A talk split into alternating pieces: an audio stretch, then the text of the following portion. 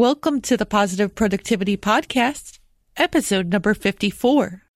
Welcome to Positive Productivity Podcast, where we empower our audience to achieve and appreciate personal and professional success, especially in the face of adversity. Listen in as our guests reveal their stories of challenges and hurdles and how they overcame defeat and became triumphant in their endeavors. Let's get motivated and move forward with your host, Kim Sutton. Welcome back to another episode of Positive Productivity. This is your host, Kim Sutton, and today I'm thrilled to have guest Michael Cinquino. I got that right, right, Michael? Yes, you did. Michael is a photographer, speaker, and on-camera coach with michaelcinquino.tv. It's awesome to have you here, Michael. It's awesome to be here. Thanks for having me, Kim. Oh, you're very welcome. So, can you please give the listeners a little bit more introduction about you and tell them more about what you do? Sure. I, have kind of lived a, a, a, few lives. I've traded careers. I don't know how many times, but a, few times. I'm a I'm a conservatory trained actor, turned professional photographer, turned on camera coach, and I'll, I kind of talked a little bit about how I got to where I am here, and I'll, I'll let you know a little bit about my story. I decided to be an actor a long time ago. I was an undergrad studying psychology because I was fascinated with human behavior, and I met somebody who was an actress, and she said, you know, you should audition for this play and I liked her a lot. So I, I did, of course, whatever she told me to do. Um, and I auditioned for this play and I got cast.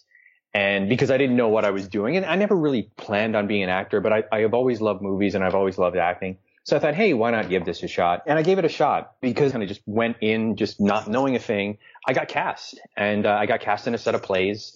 And I'll never forget it. My first night on stage, it was opening night. I did something and the audience loved it and laughed and it literally felt like cocaine being injected into my heart like i, I was like whoa so i kind of felt for the first time the impact a human being can have on an audience especially a live audience i'm like wow this is what i got to do this feels way too good i got to change my career so i got an undergraduate degree in acting i have a ba in acting and directing from a small school in Pennsylvania called DeSales University. And um, when I was leaving school, I kind of knew I got a great theater degree. It was a great education about theater and, and acting and directing, but I kind of felt like something was missing from my acting. And I came across Rutgers University, which is one of the better programs in the country for acting. And I got invited there to sit in on a class. And I sat in on a class and I saw what was missing from my acting in that acting class. It was this rich, emotional life, this kind of fully in the moment, letting stuff come through you rather than from you. Long story short, I got finished with graduate school. I came right to New York and I learned a very hard lesson. And the lesson is tell you often to do what you love. And what I learned was just because you love doing it doesn't mean it's going to love you back. And I, to this day, I still love acting. I was trying to be an actor in New York and I loved acting, but for a number of reasons at that time, it wasn't loving me back. And for anybody listening to this, if you've ever been in a relationship before, if you've ever been in love before, and that person loves you back, it's probably one of the greatest feelings a human being can feel. On the flip side of that coin, loving someone who doesn't want anything to do with you is probably one of the worst feelings. That is so deep. It, you know, I, I lived it and I learned it. And, it, and, and what happened, I just, I spiraled out of control. I've suffered from anxiety and depression, uh, most of my life. And I started self-medicating heavily. I mean, heavily drugs and alcohol and was living in a basement studio in New York, and a friend came to visit me. She knew I was not doing well, and it was somebody uh, that was an old student of mine. We had become friends, and she came. I was like 3:30 on a Thursday. I was crawling back into bed after I answered the door, and she just looked down on me and, and she asked one question. It like it went right in, and she said, "What are you doing?" Just kind of tears in her eyes, like shaking her head at me, like so disappointed. And at that point, I saw this person that, that used to look up to me who was now literally looking down on me saying this. And I was just crushed. And at, at that moment, that was enough pain to make me go, you know what? Something's got to change. And luckily, a few weeks later, a camera found its way into my lap, a used camera. Never planned on being a photographer. I picked up a camera and that's basically when my life began. I always like to say that's when life started for me. What I found was I love acting, but acting wasn't loving me back. I found that I had a talent for photography and a gift for it. And it was the first time in my life that I had done something or was doing something. And the more I did it, the more I wanted to do it. The more I did it, the better I felt. The more I did it, the more energy I had. Acting is great. I love acting, but it was always exhausting for me. So what happened was I felt fulfillment in my work for the first time in my life. Uh, and I'm kind of condensing the story here, not, not to get, get, go too lengthy. Oh, no, this is awesome. Yeah, but I, I, I felt fulfillment for the first time ever. And I thought I had that with acting, but I was wrong. I loved acting, but I didn't love everything about it. With photography, I loved everything about it. But it's an interesting thing here is because, you know, I'll get to in a second, is that photography wasn't really what I was doing. It was something kind of, kind of else. And what I had learned was from this whole experience and having had some time to go through it, and I've been a professional photographer in New York almost 10 years now. What I learned was with acting and anybody listening to this, the question that I asked that helped me tremendously. Not what do I love to do, but what do I love about doing it? And with acting, I learned that what I loved about acting was inspiring people to be their truest and best selves. And I realized that I actually didn't need to be an actor to do that. And with photography, I thought I was making compelling images. And you know what? I'm not going to, you know, toot my own horn, but I'm a great photographer. I'm talented. I work relentlessly at my craft. To this day, I, I learn new things every day as a photographer. But what I learned, what I was doing, Kim, was I was inspiring the best in other people while they happened to have a camera pointed at them. And it took me a while to even realize that I was doing that. So my, you know, I kind of branched off and I asked myself a question. I said, how can I do the same for people that don't happen to be in front of my camera? I want to inspire the best in other people while they're in front of maybe another camera or in front of an audience or a partner or whatever that might be. How can I do that and not have to take their picture to do it. That's how michaelcinquino.tv was born.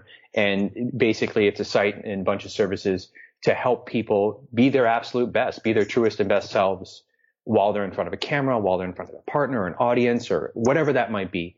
And that's kind of what led me to, to where I am today. I'm leaving just a little bit of time, but, uh, that's, that's who I've become and, and what I do. And for anybody listening, this did not happen overnight. It was, it was a result of a lot of exploration a lot of failure, bunch of struggle, but it was all worth it to, to get to where I am now. Can you share some of the exploration and maybe some of the struggle? But I mean, definitely I'm interested and I think the listeners are as well about the exploration and, and the journey that brought you here. Sure. You know, I'm one of those people that likes to you know, I think you mentioned it earlier. Um, I, am not, not idealaholic or, or ideaholic or, or what, what, did you say? We were kind of chatting before we, we launched. Yeah, I have chronic idea disorder. yes, I have.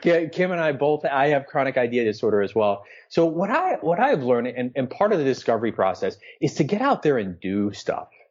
And I've done a lot of stuff. I mean, like I, I was in the Navy for four years. Uh, I was a U.S. Navy rescue swimmer. So that was right. I was a terrible kid in high school. I didn't have many options. So I joined the military to try to give myself some options. So I did four years in the U.S. Navy. I've studied personal development. I'm, I read constantly. I've been reading since 19 years old, relentlessly, hundreds of personal development books, psychology books. So I read, I study, I try different things. I get on yours, Kim, and, and talk to people or just as a listener, just listen to the podcast. But for me, it was just trying stuff. You know, I, I kind of find a common thread among uh, uh, the generation, the couple generations, younger generations. And I feel like the tremendous amount of pressure these kids put on themselves to, to go, what am I, what do I need to, what am I going to do? What am I going to be? And I get a lot and I have to decide what I'm going to be when I grow up as if that's one thing. And I feel like part of the exploration uh, is to accept that nobody's really one thing anymore. And this 30 year old idea, maybe 20, 40 year old idea that you go do one thing for 20 years or 30 years and then retire, I, I kind of feel like that's gone. And even, you know, as somebody that's a photographer, it's, it's a good part of what I do. I do like three or four other things as well. So I feel like it's important.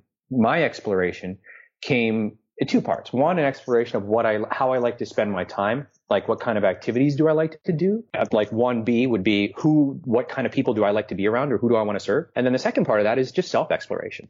You know, I'm an open book. My, my therapist is my longest relationship in New York. that's, that's a true, it's a true, it's a true fact. She's, she is my longest relationship in New York. I've been with her nine years. And, you know, when I came to her, things were, I mean, I was a mess. I was suicidal. I, I, I was wrought with anxiety. I, I, I thought I was going to die. And now, you know, we talk, we have a completely different set of problems. I guess a, a higher, a higher quality of problems, if you will. But that's come as a result of me going, you know what, the work on ourselves. And I think it's a balance. For me, I've kind of learned a balance between taking action and doing things and also taking that time to take a step back and reflect and refine and then improve upon, you know, what you've learned. And, you know, what I love about, you know, your message, we talked about it, is that positive productivity is, is like, you want to be productive, but at the same time, we have to step back. So I have learned that, and just to use a photography analogy here, all lenses have a minimal focus distance. And that means that, you know, how close a lens can pull focus, what the distance of an object. Some lenses can focus on objects that are a foot away. Some lenses need six feet of space to actually pull clear focus on an object. And if you want to do an experiment right now, you can just take a book or even this screen, a screen you're looking at, and if you just move that object close to your eyes, it's going to go out of focus. And you have to create some distance between your eyes and whatever it is you're looking at to create focus. And I think that's a great analogy for productivity. It's a great analogy for life is that when we're so close to something, it will remain out of focus. We need to take a step back. Sometimes that step back is literal space, like leaving and going somewhere on vacation every quarter or every, you know, three months. Sometimes that's time space. Oh, absolutely. Sometimes it's emotional, you know, but I, I'd say heed your, heed that minimal focus distance.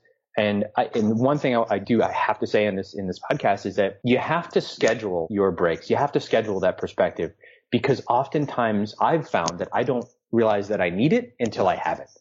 I'm like, oh yeah, I'm fine, I'm fine. And I'm a New Yorker, so I'm like seven days a week, let's go, go, go. And then I go away somewhere for a week and I'm like, oh, I really needed this. You learn how to be patient in the grocery again. Yeah. Instead of get out of.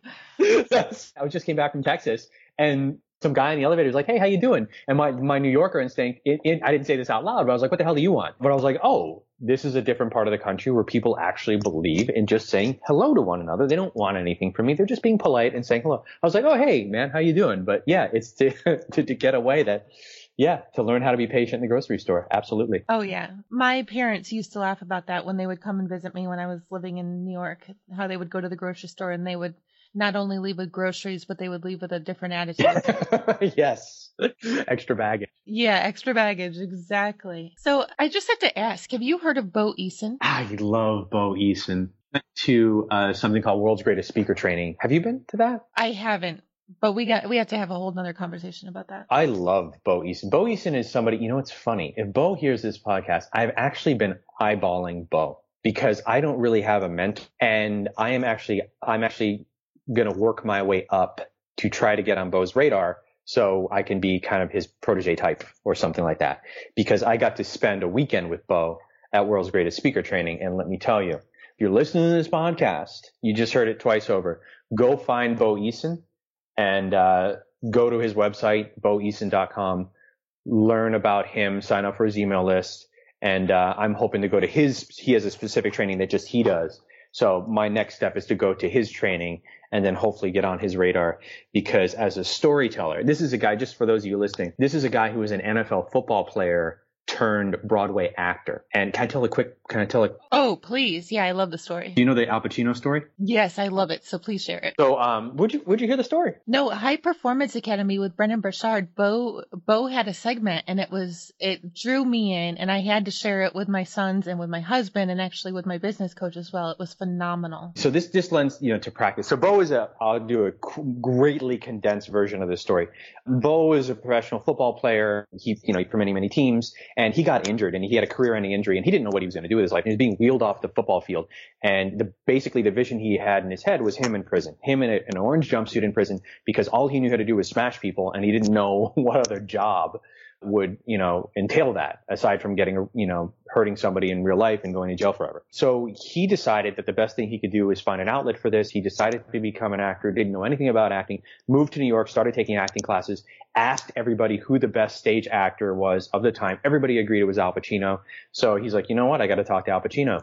He ca- called his sports agent, tried to get him a meeting with Al Pacino, and he wanted to ask Al Pacino how to be the greatest stage actor alive. That's the question he had, Rob. So actually, he got a meeting with Al Pacino which is super cool. Al Pacino invites Bo to his house. He shows up. There's Al Pacino like on the front porch. He's like, "Hey, Bo, how you doing? I'm Al Pacino." Bo Eason's like, "No shit, it's Al Pacino. Oh my god!" So he brings him in, and again, I'm condensing this story greatly, and brings him downstairs, and they're playing pool together. And Bo says to Al Pacino, he said, "You know, I'm sure that a lot of I know that a lot of people ask you this question, and I for taking time to share with me." Because I know I'm sure you get bombarded with this. And Al said to him, you know what, Bo? No one's ever asked, asked me this question. And Bo said, are you kidding me, right? I said, no, no one's ever asked me how to be a great stage actor. People ask me how to be a movie star, how to make a ton of money in movies. They asked me if I could, they could be in my movie, but no one's ever asked me how to be the greatest stage actor of our time. And then he took the next four hours and basically taught him everything he knew about how to be a great stage actor. And for anybody listening to this, Bo is all about practice, relentless practice. And so am I actually. This is a story for another day. The eight practices, they're the eight practices for a reason. It's basically how to get anything you want in your life, but they're practices. Most of these things are stuff you do every day, if not every couple of weeks. And for anybody that, that's listening to this, practice, I believe, makes possible. Not perfect because I, I believe perfection is a myth. But uh, Bo is somebody that I, I, respect incredibly because he is about repetition and practice. And nowadays, and nobody loves to hear it, nobody wants to hear anything about this, but we all want to hear how fast and easy everything is. And you know what? If, if I want to sell you a program, easy is. If you actually care about and I want to prepare to be successful, I'm going to tell you that anything of value in life is neither fast nor easy. It can be incredibly difficult and it's going to take time.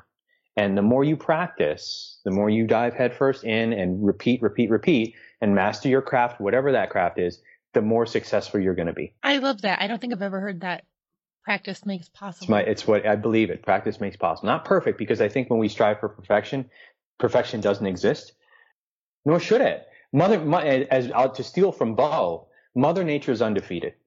And I we all have to obey Mother Nature. If, if, if Kim and I built a solid concrete house on the beach in Florida and it was the strongest house ever made by human beings, if Mother Nature wants that house, she's going to take it. And there's nothing we can do about it.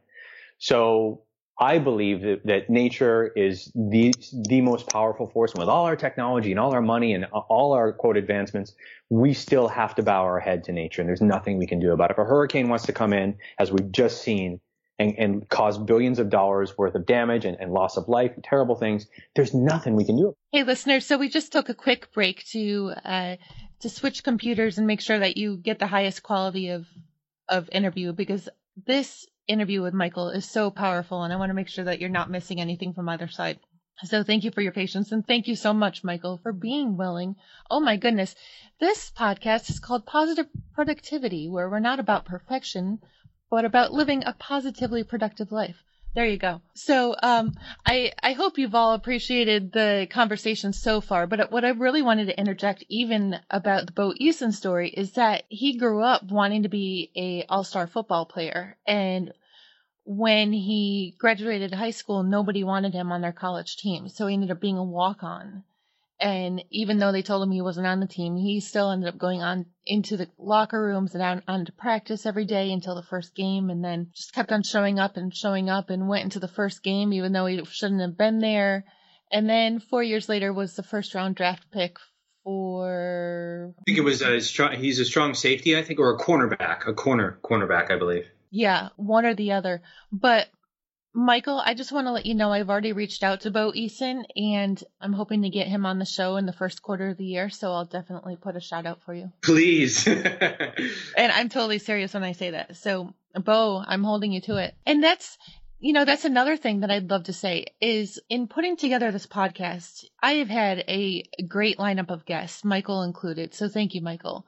But the same as what Bo did in reaching out to Al Pacino. That was putting himself out there, even though he had been an NFL football star. I mean, Al could have said no, but unless you put yourself out there and are willing to accept no, you don't know if you're going to get a yes. And I got to tell you all, I have put myself out there in more ways than I ever thought I would have been comfortable for, and I have received no no's.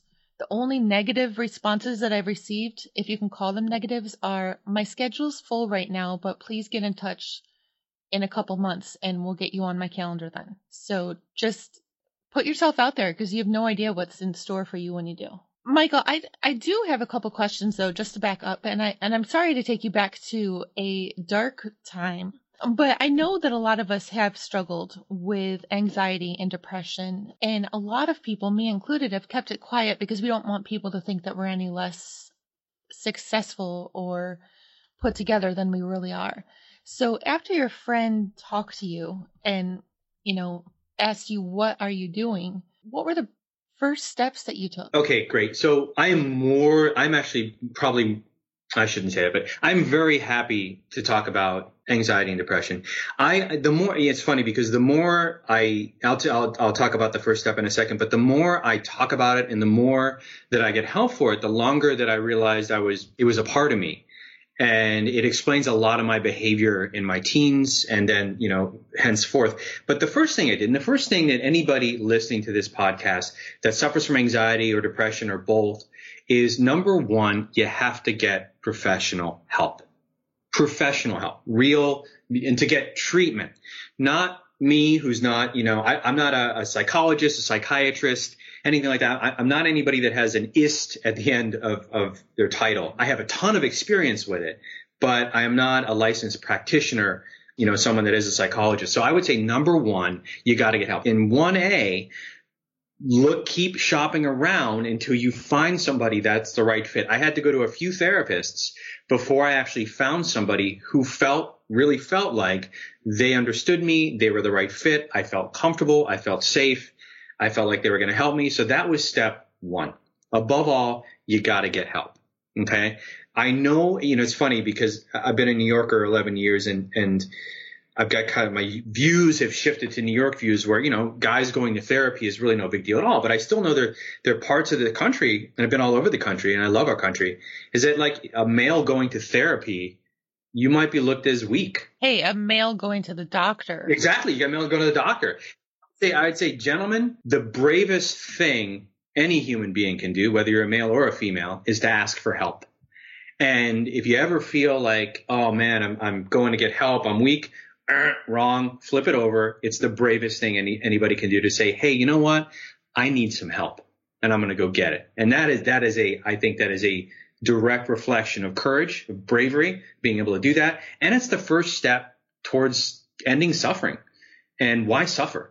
So that was the first thing I did. I actually got professional help. And then I was very honest with my therapist about how I was feeling and what was going on. And I'll tell you, if there's one thing I've learned, the more personal something is, thus the more universal it is. That is why I, am personally so open about my struggle with anxiety, so open about my struggle with substance abuse and all that stuff, because I'll tell you something, man. I, I mean, I've got my email list. I, I, I, am on social media. I'm very active. I do live stream video a lot. And I'll tell you this, anybody listening, when I share about my struggle, anxiety, anything like that, I get an outpouring of emails and texts and messages like you would not believe. Me just going, Hey, this is where I struggled. This is how bad it sucked. This is what I did to get beyond that. Let me tell you, I believe that our struggle, our struggles are the shortest distance between two people. And when we share those, we're going to find that we're not alone. So step one, I would say get professional help. Do you want me to do step two and three? Yeah. And, but I do actually have a question before you go to step two. So, what, again, listeners, neither of us is a doctor. We don't have any ists at the end of our name. What is your thought about psychiatrists or psychologists? I guess it would be psychiatrists who try to. Medicate. I will be very open about that too. So, I was with my therapist for about five years before I went on medication. So I was one of these people that did not want to go on medication because I just didn't believe in it. I didn't feel like it would be healthy. So what I had done was I did five years of hard work, of real work, of being honest in therapy, of learning some tools, meditation. Now I, I also have to just say this. I am someone that walked in taking care of himself. Like I, I, I exercise regularly. I eat well. At the time, I was consuming a lot of alcohol, and I'll talk about why I stopped drinking over a year ago. But I was taking, mostly taking pretty good care of myself. So to talk about medication, it took me five years to consider going on medication. And this is, I'm just going to share my story here. There is such a thing as brain chemistry. We all have a certain type of brain chemistry. We all have certain types of biologies. When you get your blood work done, that's what it is. So your brain chemistry is just like your blood work. And there's only so much you can do to change your physiology as a person before you have to start taking some other steps beyond meditation, diet, exercise, whatever that might be. So what happened for me was I did everything I could possibly do to, to deal with the anxiety, but it still wasn't working and I was still feeling very anxious. So I said, you know what? Okay, fine. I'm going to try to go on medication. So total transparency, the first medication I went, went on was not good for me. I got off it in like two days. It made me feel high as a kite. It was just not really what I needed. Then I tried another kind of medication and this actually made me feel normal basically for the first time in my life. So I'm, I'm someone that has a very wide range of feeling. I mean, I couldn't have been an actor, can't be an actor without it. But what happened was that range of feeling got uh, shorter or more narrow. So I wasn't way happy and I wasn't way sad. I was just kind of like normal, like a in the range of normal human being. So I stayed on medication for six years or so. And I was just, you know, I decided that I was going to gradually try to get off this so I wasn't on something for the rest of my life. Uh, and I did. And basically, I'm kind of on no medication. I take a, a tiny little bit that is basically a placebo sort of effect, but it just helps me with my anxiety, helps me with depression. And also, I will say your brain chemistry can change. So you don't, just because you get on medication now doesn't mean you'll be on it for the rest of your life. So anybody that's considering medication, I recommend a couple of things. One, make sure you have a regular psychologist. All right. Not a psychiatrist, but a psychologist, someone that cannot prescribe medication. Because for me, that was helpful to go, okay, we're going to do everything we can without medication. Then I went to my physician to go, okay, what are the options for anxiety, et cetera. Then I did a little bit of research on my own to see what was popular, whatever. Now, I would caution you because if you go on the internet and you go on WebMD, which is something I don't even touch anymore, you're gonna you're gonna think that you're gonna die tomorrow and have you know all these side effects or whatever. People react to the medication differently, so I would say get a team together, make it your psychologist, then maybe a psychiatrist and or a primary care physician and decide on a course of action and then you can stop. You don't have to take it forever. But I came to medication because I was really doing everything I could do and it still wasn't working. So I said, all right, let me make an adjustment to my brain chemistry that I can't make on my own. And you know what? It was, it was hugely helpful like hugely helpful. And now I'm basically not on medication. I feel fantastic. That's amazing. And I love that about the team and I'm I'm just going to interject quick. I, I apologize for sharing my own little story, but I did not have a team. And if you listen to one of the earlier episodes, I think it's episode number five for listeners, where I talk about sleep deprivation. I was actually admitted to a mental hospital um, due, due to a thyroid condition and lack of sleep. And the psychiatrist that was assigned to me put me on four different medications, I believe. And as an artist myself, I was used to looking at white paper and being full of ideas, right? Well, what he put me on, I started looking at white paper and being absolutely blank. It was sort of like Russell Crowe in A Beautiful Mind, where when he was on the medication, he could not create anymore. And that was more of a death to me. Maybe that's a strong way of putting it, but that was that was more horrible to me than going through the anxiety that I was going through was not having my creativity and my spirit I'm even going to say because that, my my creativity does feel like spirit. If I lost my chronic idea disorder tomorrow, I don't know what I'd do. Right? So, I actually got fired from my psychiatrist because I removed myself from my medication, which I do not recommend recommend anybody doing without consulting their doctor first. So, what did take you on your journey to stopping drinking alcohol? Yeah. So what I, what I realized about myself, and it's funny, I only realized this after I stopped drinking. What led me there was it had become a habit. Now I, I drank for 25 years. So I, I had my first drink at 15 and then I basically just drank heavily until last year, September 8th.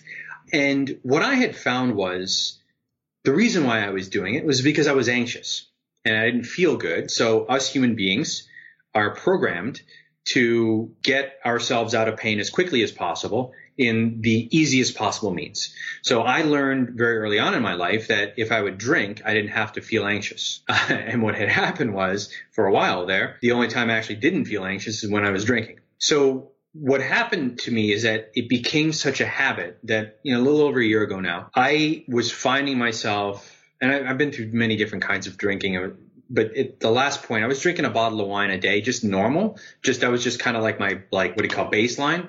Usually two bottles a day. Some probably a bottle and a half to two bottles every day of wine. And even even to this day, that doesn't sound like a lot to me, but it is. So what I found was I wanted to stop drinking. And I realized that like I was going to the wine store every day and, and I'd go through this cycle, Kim. I would wake up in the morning and I'd say, you know what, today I'm not going to drink. And I'd really mean it and I'd really feel it. The day would go on and about five o'clock would come and my brain would shut off and I would go like a zombie to the liquor store and buy two bottles of wine, come back home and start drinking. And I realized that I had no control. So I was like, okay, I have to stop doing this. So I decided that I was going to stop. And then I couldn't stop. So I was like, wow, I can't stop doing this. So actually, I really need to stop. So what I did was I went to AA and I started to go to AA meetings. And in the beginning, I'll say in the beginning, for me, they were very helpful. And going back to struggle, I went to an AA meeting, the first meeting I ever went to. I sat down in that room and I felt not alone for the first time that I could remember. And I felt like I was surrounded by people who were just like me, who understood this thing and that I could relate to and share safely with. And what I had learned after being sober, uh, and if you go to michaelcinquino.tv blog, slant blog, if you, you uh, go to the blog, I did a post on this, what it was to go through a year sober. What I learned was I actually don't have an issue not drinking alcohol. Like um, there's some people that have a, a real like a, a, daily struggle, no matter how long they've been sober. They could be sober 25 years, and every day they're trying not to drink. For me, that doesn't bother me at all. You could put a glass of wine under my face right now; it doesn't do a thing for me. So what I realized was I was using alcohol to numb feelings, and that's what led me to give up drinking. Now that I've given up drinking, wow, what a amazing life it is because I have to deal with everything. I have access to all of my feelings.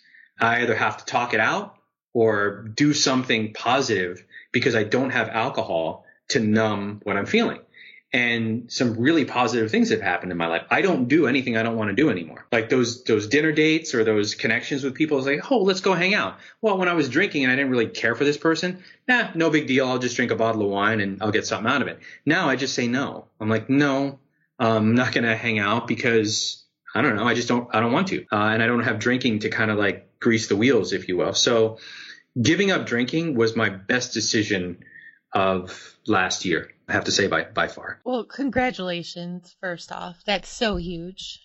And I'll just say it one more time, congratulations. And then I have a follow-up question for that. It's been so impactful on your life. I'm curious how it's impacted your business, especially with what your business is about and helping people be their best and most authentic self in front of the camera. You know, if you go to my site, there's there's a quote there that says, you know, the the, the future belongs to those who are able to be their most authentic and, and their clearest self. And I'll tell you, it's done wonders for my business. And I, I learned that, you know, and I, am not I'm not bashing. Don't get me wrong here. I'm not someone that says you shouldn't. Nobody should drink. I don't believe that at all. If you're drinking right now and your your life is good and you're happy, you should keep doing that. And I will never be someone that says don't do this or don't do that. I will tell you that my experience, I was never really having a true connection with anybody while I was drunk. It never happened. All those drinking buddies I thought I had a great time with, we never really had a real connection. It was it was nonsense because we were drinking. So what it, what has enabled me to do is it's forced me to to be fully me. And because of that, I've been able to help other people go, Hey, you know, I believe we are our truest and our best selves when we're in one of two places, either at play or suffering. That's when our truest self comes out. In two examples, if you watch kids run around, watch four or five, I mean, you have children, watch a four or five year old run around the playground. They are just beaming with personality. They're not watching themselves. They're not self conscious their truest, beautiful self is coming out. That's one way. And I feel like as adults, we kind of play smaller and smaller and smaller. And I encourage any adult watching this, play like a four or five year old. That's, that's, that's how you come out. Uh, so that was something that it, it helped me kind of re-realize or, or revisit. And the second thing is suffering. And, you know, we don't want to do that. But, you know, if I make you do 5,000 push-ups, there's going to come a point where you're going to stop caring about what you look like. And and yourself is going to come through because you're not going to have any strength or energy to socialize your responses or or, or to to you know think about what you're going to say. You're you're just going to come out. So those are the two ways we come out at our truest. And I, I prefer I prefer play over suffering of course. But it, it's allowed me to have a deeper connection with my clients, whether it's over Skype or, or they're in front of my camera or, or an audience and to be able to connect with them on a level that I really wasn't able to do as deeply before because I was drinking every day. Oh, absolutely. So I am curious when you were talking earlier about and and just remind me me and the listeners again because this has been such a full conversation about about your business. I I forget Michael, can you remind us what your focus is in the business, like helping people be their best in front of the camera and in front of their yeah, partner? exactly. Um, you know, really, I, I'm I'm a photographer, speaker, and on camera coach. So so what I do is I'm here to inspire your your best and your truest self, and I'm I'm here to help your message come through you rather than from you. And there's there's all kinds of ways that we get in our own way. And I mostly help people while they happen to be in front of a camera because there is something about a camera that raises our self consciousness quotient and kind of like freaks people out. And here's the thing nowadays, no matter what we want, you have to be on camera to get it. Anything, anybody, anybody listening to this broadcast right now, this podcast, anybody listening to this, anything you want is on the other side of a camera lens. If you want a date, you got to have a dating photo, right? If you want a job, you have to have a headshot on LinkedIn or and or a Skype interview. If you're in business, you have to do video. You have to put your face and yourself on video. So anything that anybody could ever want nowadays is going to happen as a result of being on camera. And the more authentic you can be and the more connected to your audience and the clearer you can come across on camera, that will enable you to have basically whatever you want. If you can't do that, it's going to be catastrophic for anything. And I'll tell you, just to give you a quick, quick story about that, I have a friend who's a senior vice president at Michael Kors. I will, and I have a, a couple of friends that are recruiters. They choose to call in people for jobs based on their photo, period.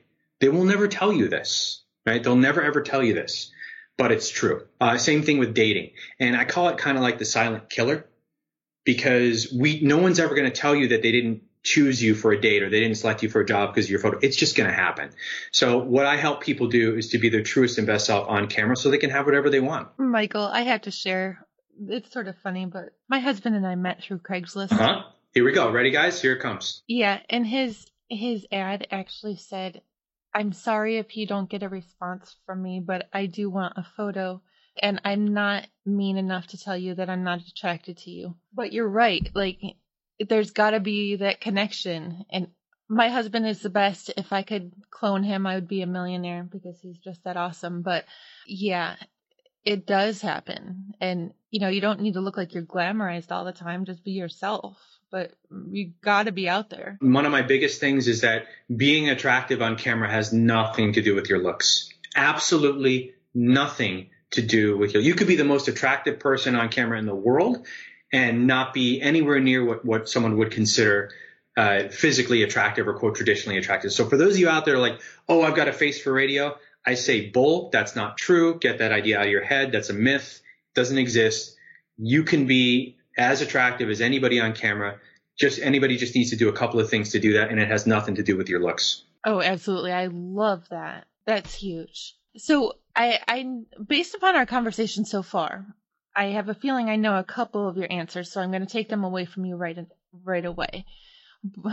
Besides a camera, and I mean digital or um, camcorder or plain photography, I know a lot of people are using uh, cameras that do both these days, or smartphones that do both. And professional help if you're dealing with anxiety. What are a couple other tools that you would recommend for entrepreneurs to live a more positive and productive life? Cool. Okay.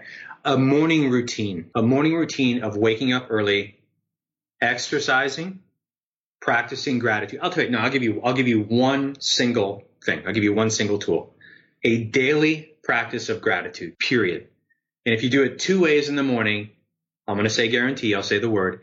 I guarantee you a more productive and a happier life if you do these two things. If you wake up in the morning and you literally just say, write down or say, what am I grateful for? And the way that I like to do it is I like to say, what do I get to do today? Right? I get to be on Kim's podcast today. How cool is that? I get to live in the greatest city in the world or what I consider to be the greatest city in the world. I get to have a gym in my building. I get to do this. I get to do that. And I just go, I just go on a list. I just say, I get to fill in the blank. And I usually say, how cool is that? How awesome is that? And just doing it right now puts me in a different state. So I do that, what, what I have. Then I take what I want and I say it as if I already have it. Because I basically tell my brain subconsciously, this is stuff that I need to have. So on a subconscious level, I'm programming my brain to go, yeah, I need to have this stuff in my life. So then I start to go, how great is it that I make a million dollars a month? How cool is it that I have my own airplane? How cool is it that I get to drive a Ferrari or whatever that might be for you or for whatever? How cool is it that I'm doing X, Y, Z and do those two things for just 10 minutes in the morning every day. I guarantee you that tool will not only make you more productive, it's going to make you a happier person. And I'll tell you, when you're filled with gratitude and you walk into a room or get on an interview or whatever that might be, my God, you're attractive. And this goes right back and I'll connect it. I'll make a connection here to go back to the camera. If you show up, if you, if someone shows up on a date with you and they're just full of gratitude and they're so interested in you and connected to you, that person is attractive. I don't know who you, they, you know, they have your attention. If you're someone that shows up and talks all about yourself, doesn't care about this person, ugh, right? I, I think, you know, ugh, ugh, I can't, I can't even. oh, absolutely. I mean, even if you had to drive around the block five times, it's not, oh, I had to drive around the block five times in order to come meet you. It's, yeah, I'm so glad to have uh, to to meet you. You know, sorry I'm a couple minutes late. So yeah, you just uh, that's that's the one tool that I would I would say. Practice gratitude for what you have, then practice gratitude for what you want as if you have it. So have you shifted out of a I get to or uh, I have to to I get to in all parts? Yeah, absolutely. You know, when I was in the Navy, they they told me I only had to do two things. I only had to die and pay taxes. That's it. Anything else was not a have to. But you know, Kim, sometimes, yeah, it's like, oh, I've got to, I have to go do this thing. And then I have to remind myself, no, Michael, no, you don't. You get to go do this thing. And like any human being, you know, gonna, some days are going to be easier than others. Some days are going to be catastrophic. Some days are going to be awesome. But I always try to take the good with the bad and stay consistently in a practice of gratitude. I'll tell you, you know, the days when I need to do it are the days when it's the hardest to do. But the more I'm able to say I get to instead of I have to, the better life is. But I certainly struggle like anybody else. I love that. And I, I have to say, I haven't been great about having the, the daily gratitude in my life. I, I have to ask if you are familiar, and we might have even met in his group, but I can't remember. Um, are you familiar with Hal Elrod and the um the Miracle Morning? I've heard of the Miracle Morning, but I don't. I'm not in that group. Have you read the Miracle Morning? I haven't. It's amazing. I recommend it highly. Michael, it has been absolutely fantastic having you on the show today. I've really enjoyed it. It's been my pleasure. Thank you for having me. Oh, you're very welcome. Where can listeners get in touch with you and find out more about you and what sure. you if you go to michaelcinquino.tv that's m-i-c-h-a-e-l c-i-n-q-u-i-n-o tv can go there and um, there's a free gift for you there a video series on how to be instantly more attractive on camera. It has nothing to do with your looks so uh, drop your name your email in you'll get a free video series on how to do that uh, it's a two part free video series and then you get a couple of uh, free interviews. I interview people that make their living on camera, so you get to steal from uh, steal from some people that are actually making a living being on camera. You get to steal from people. Mm-hmm. well, thank you so much again, Michael. Kim, it's my pleasure. Thanks so much for having me. You're very welcome. Listeners, Michael's link and any of the books and people that we mentioned about will be in the show notes. I want to thank you for being here for another episode of Positive Productivity, and I will catch you the next time around. Hey there, this is Kim Sutton, host of the Positive Productivity Podcast, and I just want to take a quick moment to thank you for listening to this episode. If you enjoyed it and were inspired, I would love to hear your feedback. Please take a moment or two and visit the podcast on iTunes, Stitcher, iHeartRadio, or on my website at thekimsutton.com to leave your rating or review. I'd also like to invite you to join the Positive Productivity Book Club and to find out more about my coaching packages by visiting thekimsutton.com. Until the next episode, I hope you have a positive and productive day.